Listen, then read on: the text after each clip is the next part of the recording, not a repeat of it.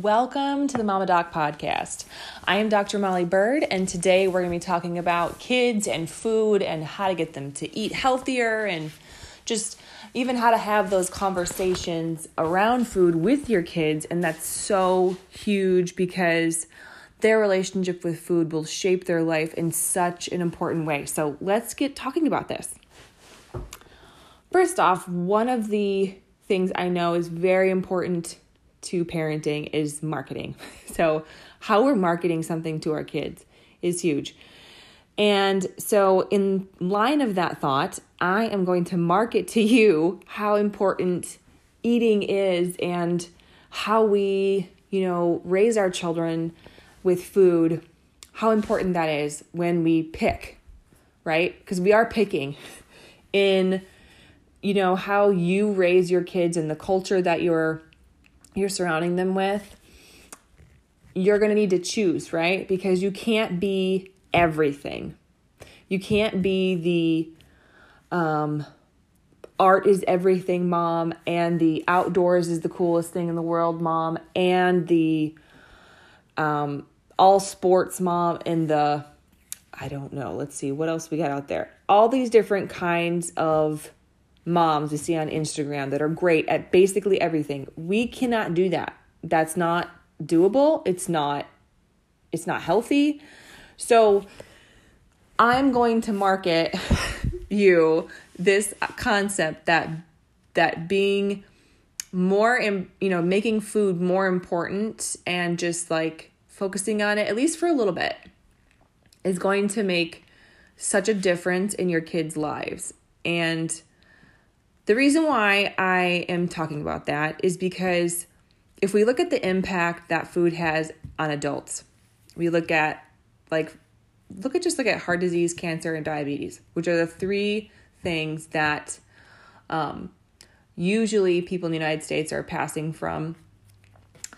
And when I say passing from, we're not like one of the causes of death in the United States is old age, but we're not really getting there. So you know that is a cause of death, but it is not what we are dying from. We're dying early and we're dying from other conditions. So it may not sound like a very positive thing, but let's think about it in this way. The relationship that we give our children with food is one of the three things how we eat, how we move, how we think in the environment of health that we can educate our kids on. And that environment is what shapes the health of that young person as they get older.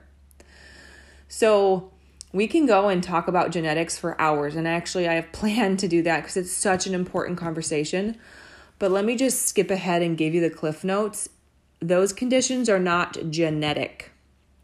There may be a genetic link to those things, but they are not caused by genetics.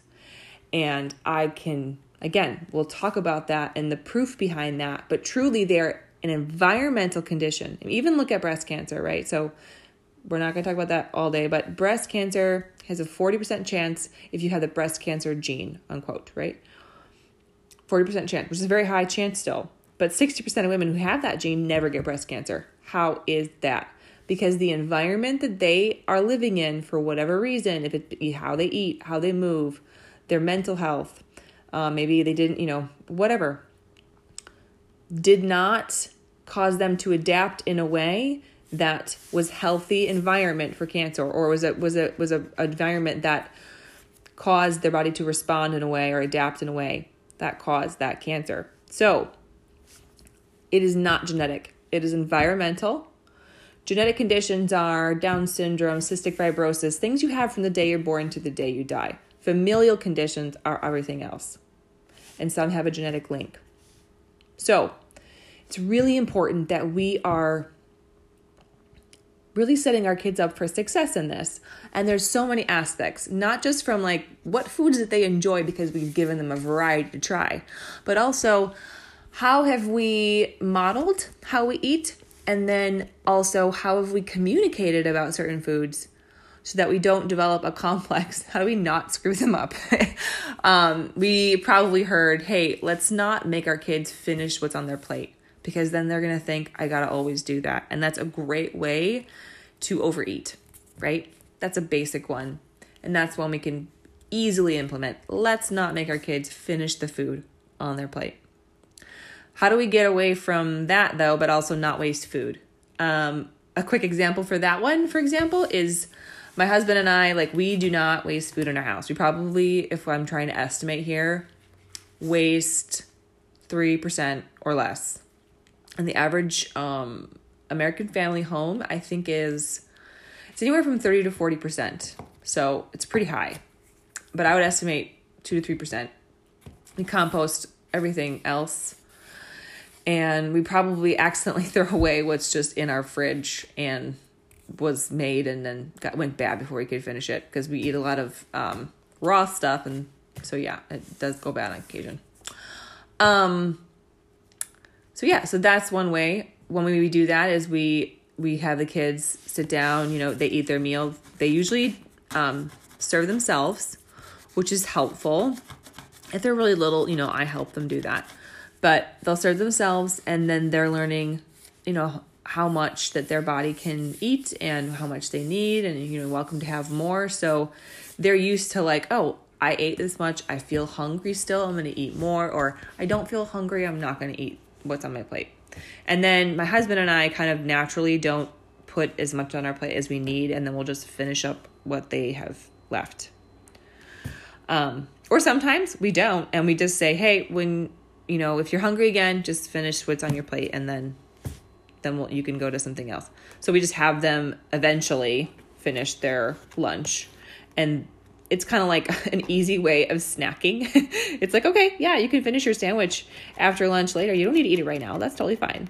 But I know that they like it and I know that that is nutritious for them. And so if they want to eat the next thing, if they want to have dinner per se, like I would rather you finish your lunch first. So we we get away from you know wasting food that way. I want to dive into, however, going into just from the very start. Um, how do you start out your kids in a really great way to get them to eat foods that are healthy for them. You know, my background, I'm doctor of chiropractic, and I have three boys. One's almost seven, and then we have a four year old, and then an almost two year old. And I have been dived on the same method, but all three, and they are all really great eaters. And they, at least my first oldest ones, have gone through phases where food has been really challenging. I know, my six year old was like the six month period where it's just like nothing. He would eat nothing. It was so stressful. And yeah, so there are times, right? But we used baby led weaning as a method to introduce solids to our boys, and it was so amazing.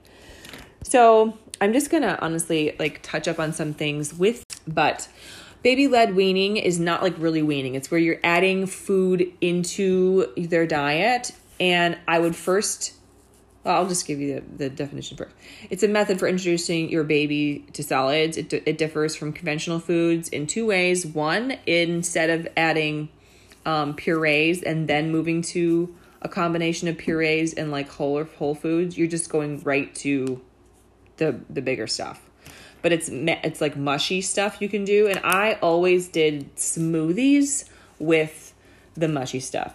That way, I was certain because like you know one of the things that they will talk about is like gotta make sure you gotta get enough iron in them because you know where you're you gonna get your iron from, um, or like their minerals or a lot of other things. So or protein how do you get that in them? So I loved using smoothies because who what baby didn't want a smoothie? All of them, I I mean, they all love them. Honestly, I'd be really surprised if yours did not. Um, but I would add tons of spinach in there. You know, we throw a banana. We throw some protein powder, like a plant pea paste. Um, I like the Orgain, like pea based um, protein powder. I do not use whey. I do not use dairy if I can avoid it. And I yeah, so throw that in there. So they're getting like the calcium from the from the leafy greens, the spinach, and they're getting iron from that. They're getting so much from the leafy greens. And I also also do I love Costco. It's like frozen organic um produce. So I do a bunch of their berries and stuff. And it tastes yummy. And I will recommend a tip of just throwing a, a juice of a lime or a lemon. I like lime, but just throw that in the smoothie. Oh, it's so good and it just really pumps up the the flavor. So and then I even add fat. I'll even I'll do coconut oil or coconut cream and from a can. It's just like much fattier. And it adds that that it really keeps them from getting hungry um, quickly. But that's just like a tip of my smoothies that I love. But it was so great because no matter what, if they didn't love the thing I had cooked for them or what I had set out for them, they would eat the smoothie and they would fill themselves up and it was just great. And I knew that we're getting, you know, what they needed. Um, it also fosters independence. So the progression is different and they fosters independence. It gives the baby the reins. And I'm telling you, babies are born with the ability to know when they're finished and when they're hungry. You do not need to teach them that. That is innate. So from the minute they're born, baby starts sucking on things, they put their fingers in their mouth, as long as there's no neurological, you know, deficits there, they're ready to go. And within an hour, they're going to be, you know, looking for a nipple or a bottle. They're ready to go. So you don't need to teach them that. A good mother is not someone that has to teach them how or when they're hungry. They know. So you don't need to teach them that. So um, this way, you know, you're letting the the baby learn or you know t- tell you when they're done. I've even seen and i have not done this just because it was not introduced to me until more recently.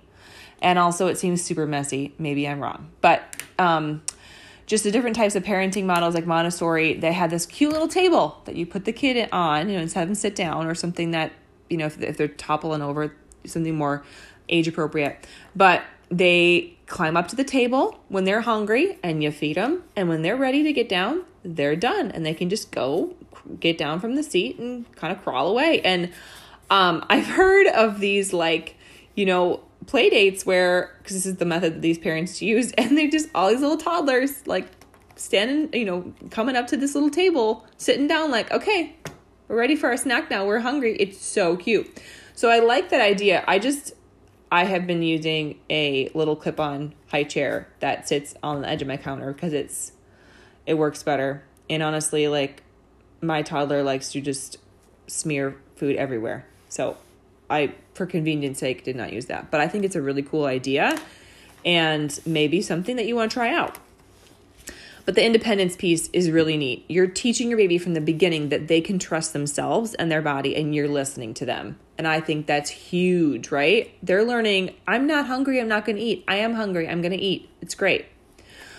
Um, why do parents choose baby led weaning? It reinforces motor skills, hand eye coordination, chewing muscles.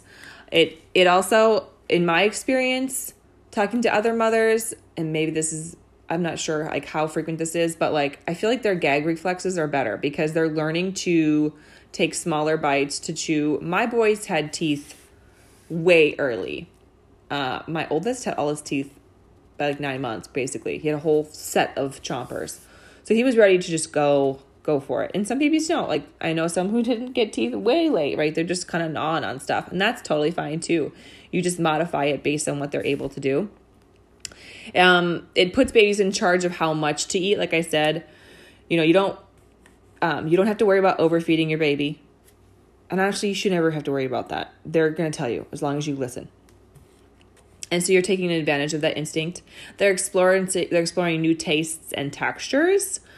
And the store-bought purees are going to be like very basic and they're not teaching them to kind of branch out.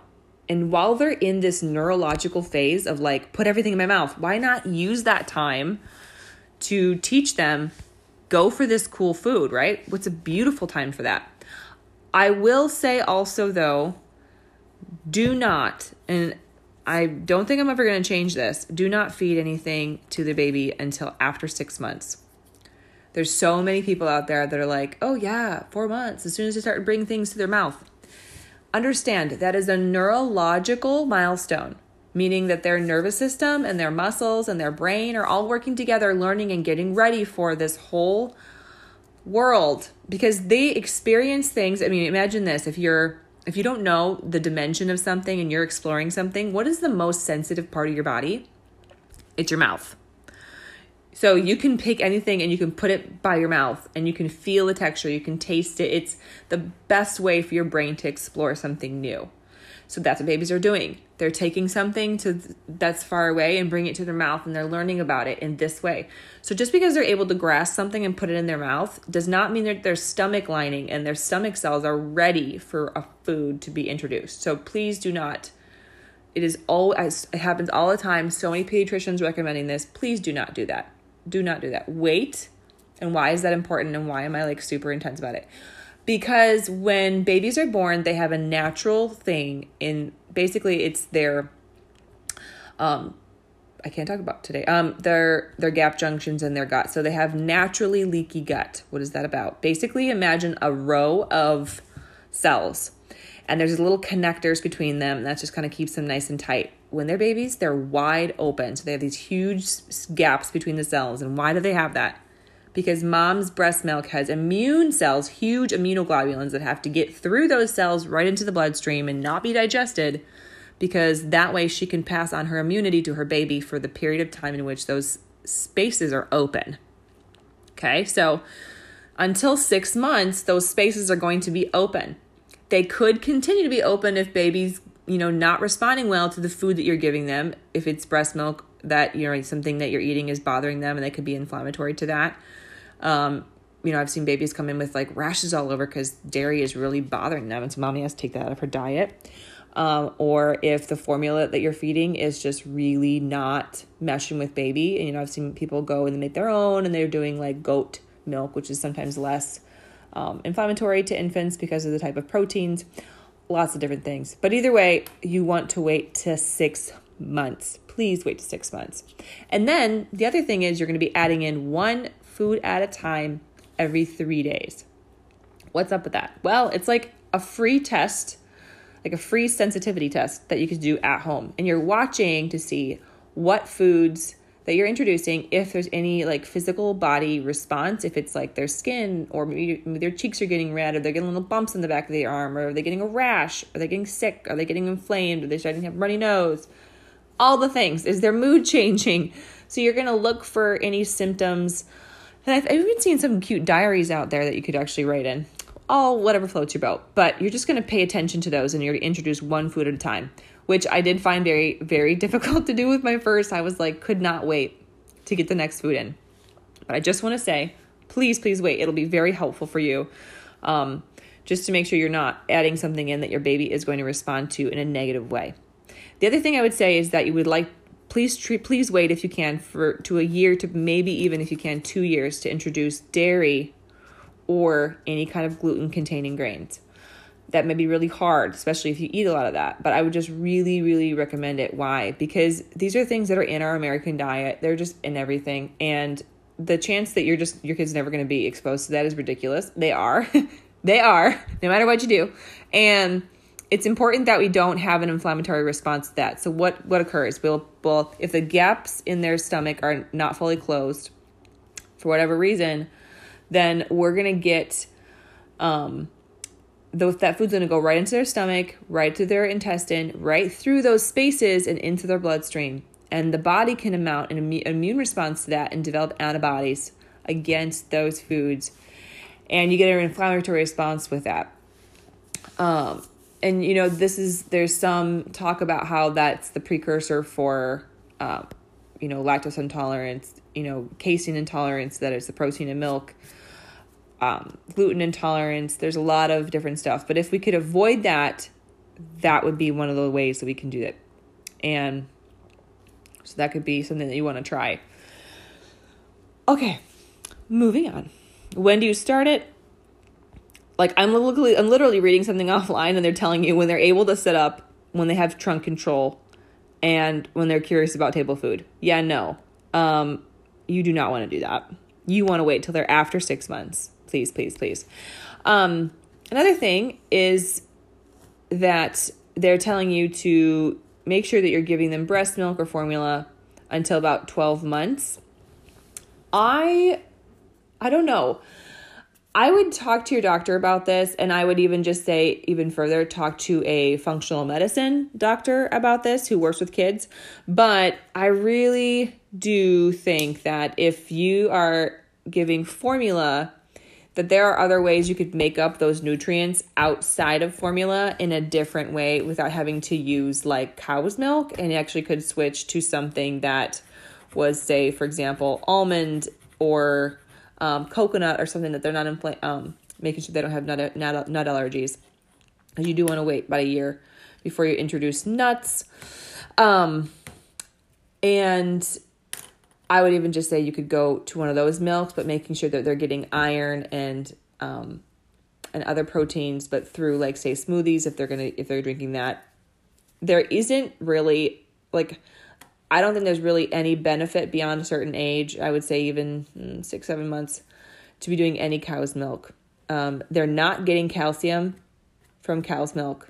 I'm telling you right now, there's not been one study that shows that drinking cow's milk increases calcium. There isn't. How? Why is that? Well, first off, cows are eating. They're not really eating grass, and that's where they got their calcium to begin with. They have to fortify the milk with calcium and they're using calcium citrate, which is basically ground up limestone. How well does your body digest and absorb stone? Let me just tell you, not well. So it is really important that we're getting leafy greens in, which I why I love smoothies and purees. Um, you could do a um, when I say purees, I'm meaning like smoothies, uh, not something you have to cook down. But I also think you could probably blend up some spinach and like add some other stuff like applesauce, and that could that could be like technically like an apple, you know, spinach smoothie. So I I did use that as well. What are some other foods that you can use for baby led weaning? Um, you want them to be soft enough where you can smash it with a piece, a smash piece of it with no more than like gentle pressure between your fingers, and it's kind of squishy. But but you want to be able to grasp it or maybe they're old enough and they can actually just use a spoon. But i like the the grabbing it with their hands. So using like like cutting carrots in a stick and baking them until they're soft enough to smush but they're still you can still grab them perfect and i also found that like if you crinkle cut things a friend gave me this idea crinkle cut with a crinkle cutter um, some of the vegetables or fruits and then they can kind of grab it easier let's see what else. Um, yeah, white potatoes, butternut squash, um, cooked until soft in long strips. Soft, soft cooked veggies, which have natural handles like broccoli, carrots, or cauliflower. Thin strips of soft breads, pancakes, or French toast. Again, I would recommend gluten free. And like pancakes are great. You could literally cook up six months worth of pancakes and throw them in the freezer and then just thaw those or throw them in the toaster, whatever. Super easy. Natural fruits like bananas, mangoes, or melon. And again, just in a stick. And, you know, there's always going to be like chances when they're going to be like um, using their gag reflex. Don't immediately freak out. Okay. So just give them a second. Don't pack them on the back. Why? It actually can make it go get lodged down their throat. So just sit on your hands, just look at them for a second, watch them, make sure they're okay. Um, normally, kids do that as a normal process of learning how to eat. They're like, oh, this reflex I'm having because I put something big in my mouth. Okay. Uh, I also just from a I, like my my middle son had just like this. He would bite big bites and then he would just kind of gag, and it was just really freaking me out. He was actually yeah he he probably started doing it when he was four. Um, and he would just like take these huge bites, and I literally like three times in one week I heard him just being like, because he had something in his mouth. And I was like, dude. And actually, he even started doing it as a joke, and I I just couldn't handle it. Um, so I bought this dechoker device. I think that's what it's called. They have different ones for different ages, but I bought one that was for like zero to three years of age. And um, if you can imagine those medicine dispersing syringes, it's like a giant one of those, but it has a mouthpiece on the front and then it like has a, you kind of pull the plunger back and it would it would suck out the food of in their throat if there was ever a chance they choked. Um, i've had my son my oldest and my middle choke at different times. None of them were from um, baby led weaning usually had to do with just like a larger piece of something and peanut butter was involved, I think, in most cases. So it was like a piece of bread with peanut butter on it. They took a big bite, kind of got stuck there for a second. I didn't have to do a finger sweep. Eventually, I just, you know, tipped them over and pat them on the back. It's freaky. So I do like the dechoker. I just keep it in my diaper bag. I've never had to use it. Um, but it's just a security blanket for me. You know, wherever I go, that bag comes with me. So if another mom needs it, I also have it. So it makes me feel good to have that there. Anyways, if you're feeling like you need it, get one. It's great. What else? Um, a couple things about choking. Is baby led weaning safe? And it's understandable to have that fear it's not as serious of a risk as many parents fear with baby led weaning related to any other food type. It's really not.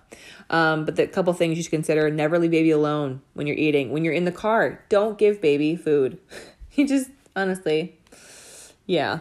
Um, I've broken that rule, and I do.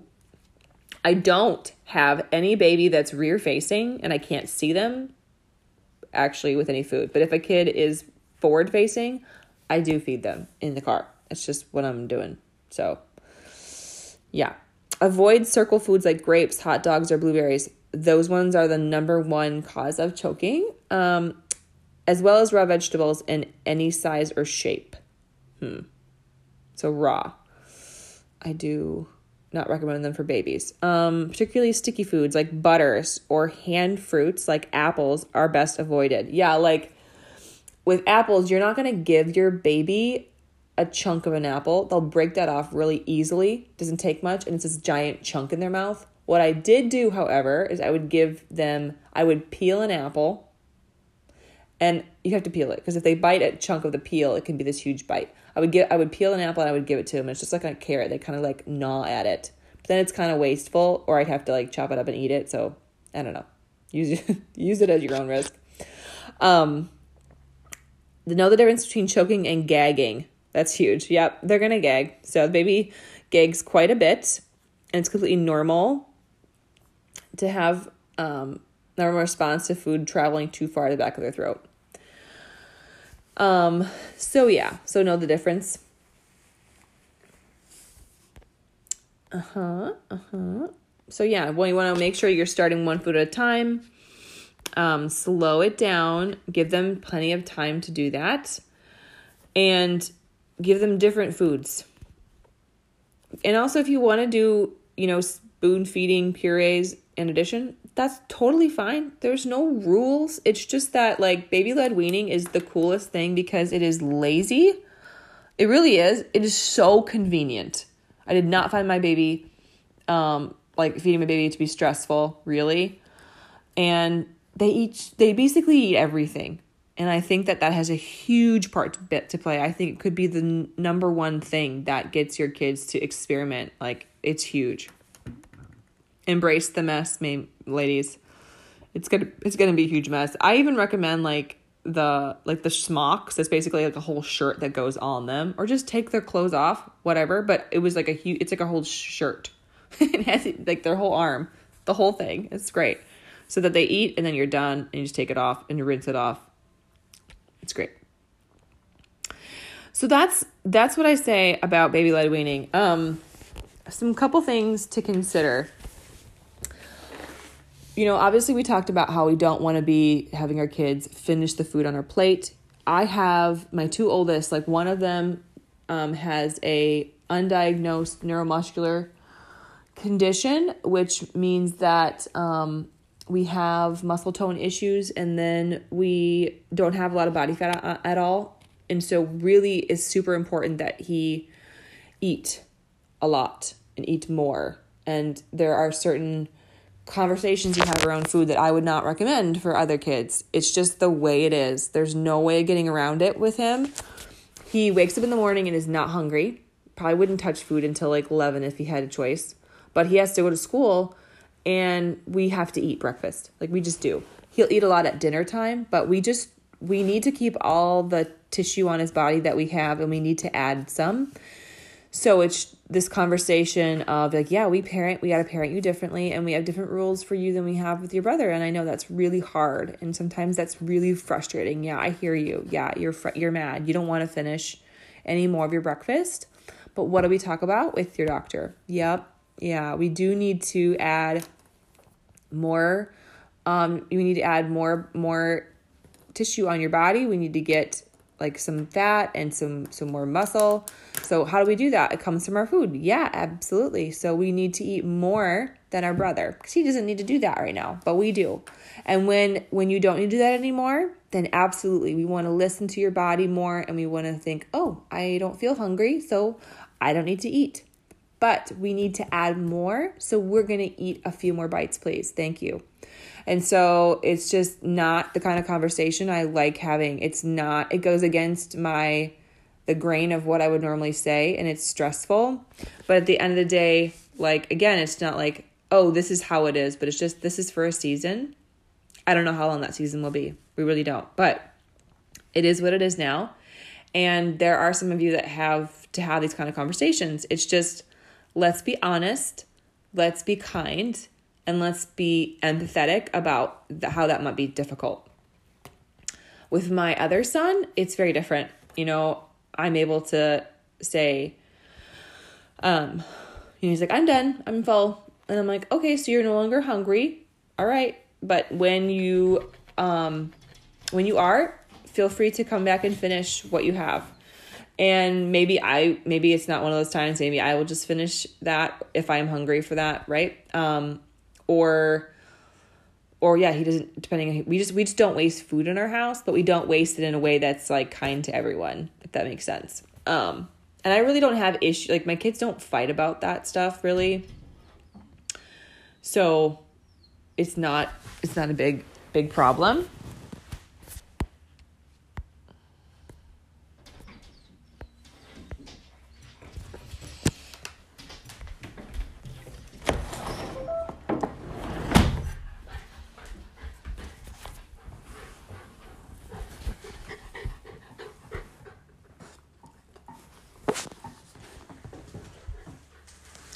one thing that has been really helpful um, my my middle kiddo is you know he wakes up in the morning he's exa- he's super hungry freaking hungry. Like i have kept smoothie packets or you know like the the like puree packets like upstairs in his bedroom so he wakes up and i'm just like food in his mouth. And when he's little he'd even scream for like mango in the middle of the night it was so exhausting. And until you got food in him, he was just very crabby, screaming, whining, just will. And honestly, it's not much different now. So, um, so helping him get that blood sugar back up to normal through this fast that he's had at night has been huge. So it's like, buddy, I'm not even going to talk to you until we can have something to eat. What do you want? And it's like something out of fruit, whatever. And so like it's high priority like um uh, we use IFS, which is another thing we can talk about, but it's like talks about parts of yourself or like the um what is the acronym for? Um internal family systems. It just talks about how like, there's different personalities or parts of us. I'm like some part of you is really hungry right now. Let's talk to that part and be like, "Hey, can we take a breath?" And I promise I will feed you. so it's like he can talk to himself and like parent himself and he's acknowledging that a part of him is really hungry and a part of him really wants to do something else and it's like this turmoil inside. and so it's like he's like, "Oh yeah, I can do that." And then it's like he doesn't feel like he's judged by being stressed or like shamed. He's just like, "Oh," and I'm like, "Yeah, part of you is really hungry. Let's tell that part to just like so he's just like, "Yeah, okay, Brooks, like chill out, like take a breath. And he's like telling himself, but it feels good to him. So I do use that.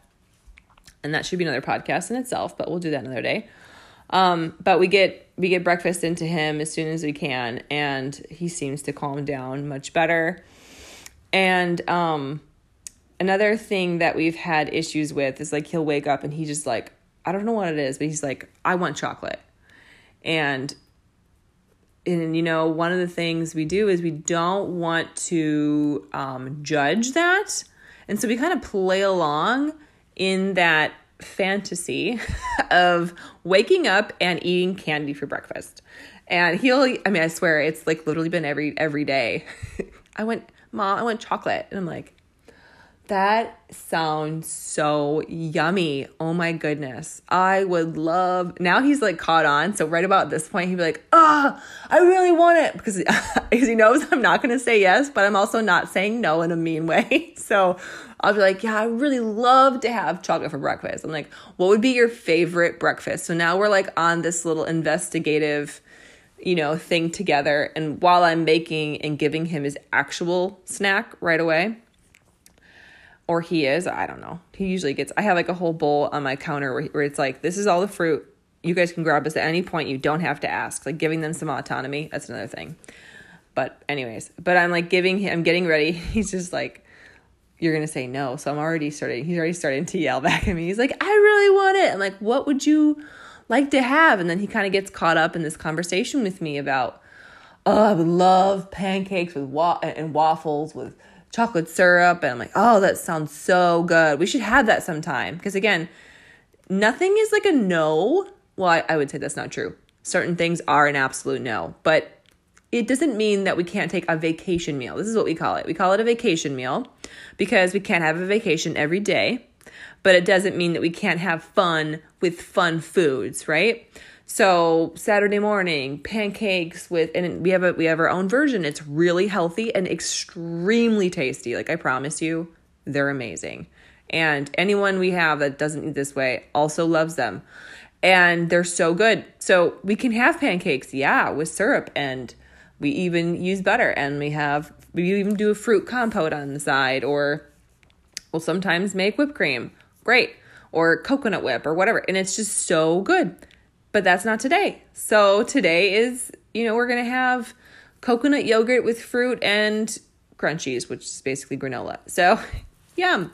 And he may not want that, but oh, I know, but it's so hard. So you're, you're talking back to him. I know it's so hard when we can't have chocolate for breakfast. Oh, I wish I could have chocolate for breakfast, but that would make my tummy like probably not very good, happy, happy. And then I would just want sugar all day if I started off with sugar.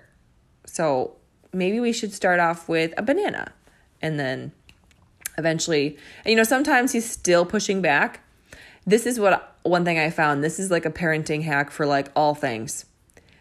I am a high level like i high level communicate. Like i like to communicate. I like to talk. I like to say lots of things to my kids. I like to explain things. When it comes to parenting where you're saying no to something and you've are and they know the rule or like you they know it you just don't need to communicate anymore you can just say, sorry, buddy. Like, once you've said the no and you're like, yeah, I know it's really hard. Yeah. I am not going to talk about this anymore. So, and I use a visual. So I'll, I'll like, this is what I do, but I'll just, I'll, i give them a visual of like I'm zipping my mouth shut. And I'm like, okay, so when I do this, I'm not going to talk about it any longer. And if you ask me again, I'm pointing to my mouth. But if you continue to ask over and over, we may need to take some time to have some alone time so we can calm down. So, like I just make a visual with my mouth like I'm like I'm zipping my mouth shut and and I'm not going to talk about it anymore. So now he's losing the control here or should it's like power. So like basically he'll his mindset, this is how my kids work. Maybe I can't get mom to say yes, but I'll take the power if I can get it. So you communicating to them and they're controlling your constant rehashing the same thing is a bit about a power struggle. So just take that off the table. They'll get bored with the conversation. They'll realize you're not going to change your mind and it just makes it more happy for everyone. So that's one thing I've done and I'm like I'm not going to talk about it anymore. So this is this is done. And once they realize that and sometimes even just ignoring when they are going over the top and later on you can bring that up and be like okay so remember when we you know had that time when you were really struggling you're really upset about the you know the chocolate? Um so he's like yeah. And i was like you're really you know you were really frustrated weren't you? Yeah and it was hard when mom you know was saying no to you because it's so fun to have chocolate but and then is this is this what you're you know you're educating them this one little piece that mommy doesn't want you to have chocolate in the morning because it can really hurt your tummy. And my job is to keep you safe. And so that's why we're not going to have chocolate for breakfast. Okay? Not today. And, and I just want you to know that I love you and that's why I do that. And so you're reprogramming and you're programming him why, you know, that's what it is. And um, if he wants to talk about it more, great. But you're just waiting till it's a different time and you're just saying no and you're not going to engage that. So that's one of the ways that we deal with food related struggles um, because we do have, I mean, he, he's, he does have that does have a pretty extreme reaction to um, you know wanting certain things and not getting it and how he responds. So it's not like this has been simple in all of its facets. Like it can be really challenging, but I do really think it's important to make this an area that you focus on and that is in, that is a part of your family culture because their relationship with food is going to change um, their life in such an important way. I mean, we make 200 they they found that 200 decisions on food every single day. Right? We have to eat every day. We have to eat so much and it can either nourish our bodies or it can poison our bodies. It can be deficient of nutrients. It can be so many things, but how we educate them is really going to make a huge difference in their lives. Um, you know, some parents are really hyper focused on um, educating their kids when it comes to how to handle money. And I think that's amazing. And I, you know, wish I would have had more of that. And I would love to do that more for my kids.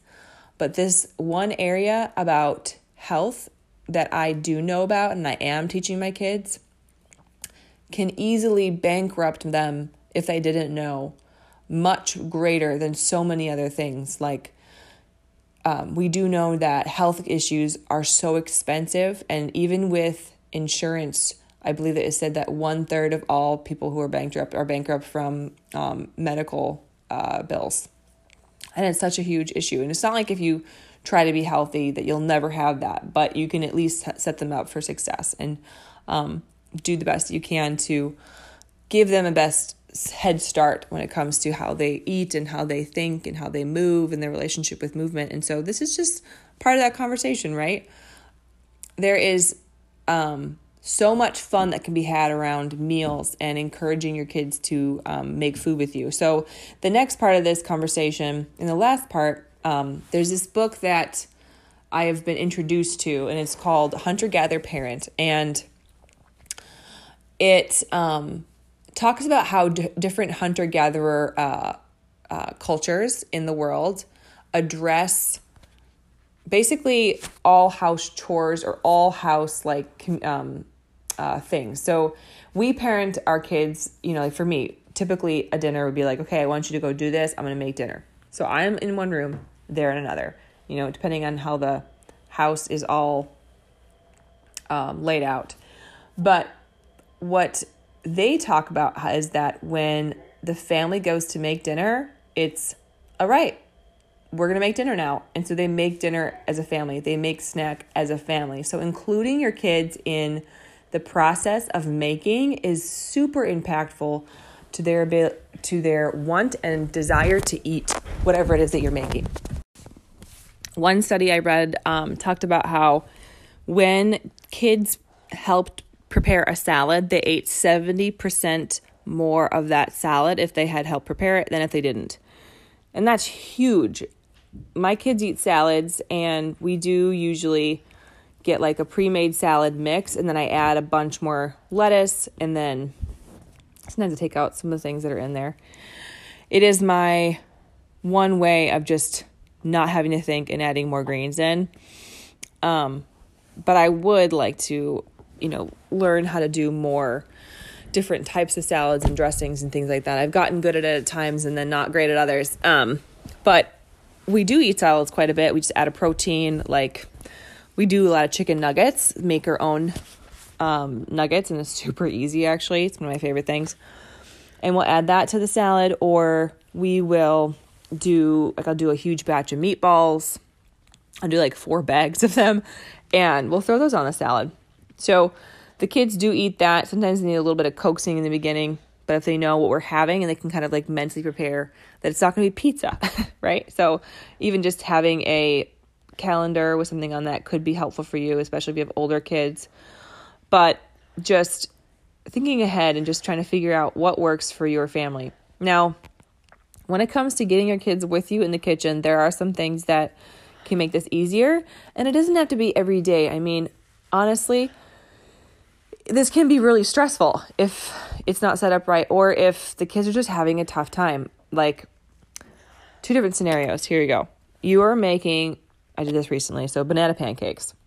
And, you know, one kid is smashing the bananas with a smasher and they're fighting over who gets to smash. So then you're going to go, okay, youngest to oldest, go. So then the youngest starts smashing, then the middle, then the oldest.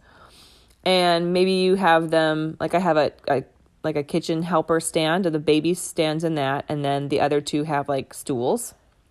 And they love to put on their aprons and their and their chef hats, which they have. It's like this whole thing. So they they do that as well. And I have these like plastic um, knives that they use to chop up bananas, and if they really pushed hard enough, maybe a carrot. And I I have seen friends use this crinkle cutter for the kids, and um, I do want to get one of those as well. But you know, kids just love different shapes of things. So if you can give them that, it's like they'll try something new. So you can get that as well, but you have them chop something up. And this works really well for snacks, especially. You can have one kid, you know, they can be cutting up their own bananas. Like today we did um I did a yogurt, so a coconut, no, this is an almond almond yogurt, yeah. And then I was like, what, what I had pears and bananas that were just easily accessible. So I said, okay, you guys cut up your own banana and pear. For the baby, I cut it I cut it lengthwise first so that when he chopped it up, it would be smaller and then after he was done, I chopped it up myself, but then they they put it in their bowl and then they put the um, crunchies on their salad and I gave them some chia seeds dump in there too so you don't have to like give them the whole container and the scoop and like let them go to town. You could just put it in a pre-made con- container and just slide it over and they can dump it in themselves. Like there are ways to do this, but that way they're like invested in the process of making it and they can stir it up or yeah, you just kind of let them play in a way and then they get to eat it and it's this fun thing. So that's you know, I feel like sometimes we get kind of caught up in doing things for our kids if we just stop a second and slow down and be like what can they do? And I, i've always loved watching other parents who are good at this and being like oh your kid is two years older than mine and they're doing this thing and mine hasn't even touched that as an opportunity. Yeah i need to like encourage them or maybe not get in the way of them learning how to do that. So i love how that can sometimes happen organically um, but if it comes to like really making a like a meal, that can be a little challenging. First, I would say make sure that it's safe. If you're if you're like um, frying something, let's not do that with the kids. You know, let's not.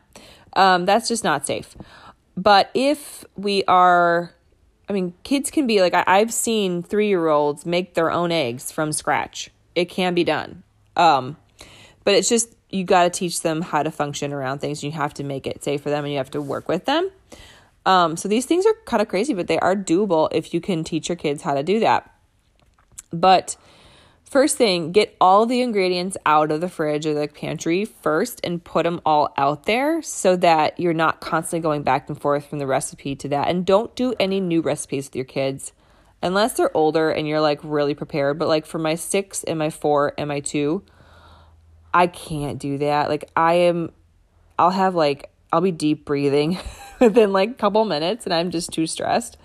So I just don't when it comes to like a new thing or if I'm really stressed on the wire to like get dinner on the table, I won't do that. But I will assign like, hey, go fetch the, the plates or hey, go fetch the silverware. And I'm learning that like this is part of like dinner. Like we need to do this as family. And and one of the things I'll do if they're like resistant, I'll be like, now, how do we do this? Does mommy make everything and do all of it, or do we do this as a family? And they're like, yeah, we do this as a family. They always answer correctly.